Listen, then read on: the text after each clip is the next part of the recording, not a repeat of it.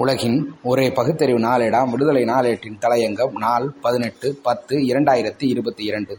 நரபலி கொடுமைக்கு முடிவே இல்லையா? குஜராத் மாநிலம் சோம்நாத் பகுதியை அடுத்துள்ள தாராகிர் என்ற கிராமத்தில் வசித்து வந்தவர் பதினான்கு வயது சிறுமி. சூரத் நகர் பள்ளியில் படித்து வந்த சிறுமியை கடந்த சில நாட்களுக்கு முன்பு அவரது பெற்றோர் மதிய நேரத்தில் வீட்டிற்கு அழைத்து வந்துள்ளனர். இதையடுத்து சிறுமி பள்ளி செல்லவே இல்லை. பின்னர் பெற்றோர் தங்களது மகளை கொன்றுவிட்டதாக காவல்துறைக்கு ரகசிய தகவல் கிடைத்தன. அதன் பேரில் சம்பவ இடத்திற்கு வந்த காவல்துறையினர் விசாரணையை மேற்கொண்டனர். அப்போது பெற்றோர்களிடம் விசாரிக்கையில் முன்னுக்கு பின் முரணான பதில் அளித்துள்ளனர். இதையடுத்து அவர்களிடம் விசாரிக்கையில் அவர்களுக்கு பண நெருக்கடி இருந்ததால் தங்கள் மகளை நரபலி கொடுத்ததாக வாக்குமூலம் அளித்ததாக காவல்துறை தரப்பில் கூறப்படுகிறது. மேலும் இதுபோன்ற பண பிரச்சனை இருந்தால் பெற்ற மகளை நரபலி கொடுத்தால் பண நெருக்கடி தீரும் என்ற நம்பிக்கையில் அவர்கள் சிறு மகள் என்று பாராமல் பலி கொடுத்ததாக காவல்துறையினர் கூறினர்.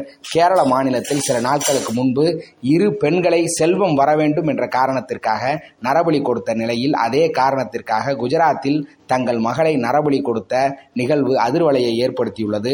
உத்தரப்பிரதேச மாநிலம் மதுரா மாவட்டம் கிருஷ்ணா நகர் பகுதியைச் சேர்ந்த பத்து வயது சிறுமி திடீரென்று காணாமல் போனார். இதுகுறித்து சிறுமியின் பெற்றோர் காவல் நிலையத்தில் புகார் அளித்தனர். புகாரை தொடர்ந்து வழக்கு பதிவு செய்த காவல்துறையினர் காணாமல் போன சிறுமியை தேடி வந்தனர்.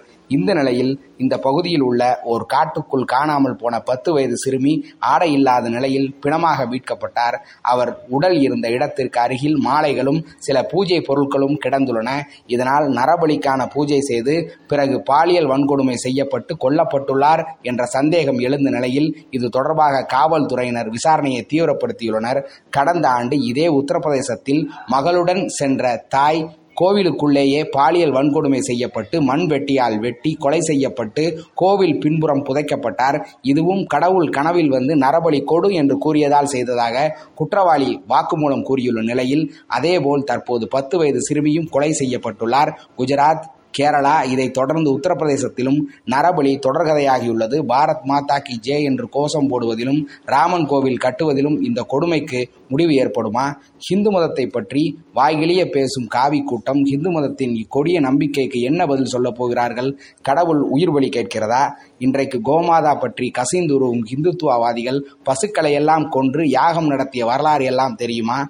மத விசாரணை எனும் நூல் சுவாமி சிவானந்த சரஸ்வதியால் எழுதப்பட்டது. இதில் முப்பது வகையான யாகங்கள் குறிப்பிடப்படுகின்றன. பக்கம் எழுபத்தி எட்டு மற்றும் எண்பதில் கோசுவம் பசுமாட்டை கொள்ளும் யாகம் அக்ஷத பசுவிதனம் பதினெட்டு பசுக்களை கொலை செய்து நடத்தும் யாகம் ஏகதீசன பசுவீதனம் பதினாறு பசுக்களை கொள்ளும் யாகம் இதோடு நின்றுவிடவில்லை. அடுத்து சொல்லப் போவதுதான் அதிர்ச்சிக்கு மேல் அதிர்ச்சியான யாகம். அதன் பெயர் புருஷெஜ்யூ. மனிதனை கொன்று நடத்தும் யாகம். எவ்வளவு கொடூரக்காரர்கள் இந்த வேத பார்ப்பனர்கள். இதனுடைய தொடர்ச்சிதான் இந்த நரபலியும். இந்த யோகிதையில் உள்ள மதத்தில் பெயரால்தான் ஹிந்து ராஜ்யம் அமைக்கப் போகிறார்களாம். வெட்கக்கேடு. நன்றி வணக்கம்.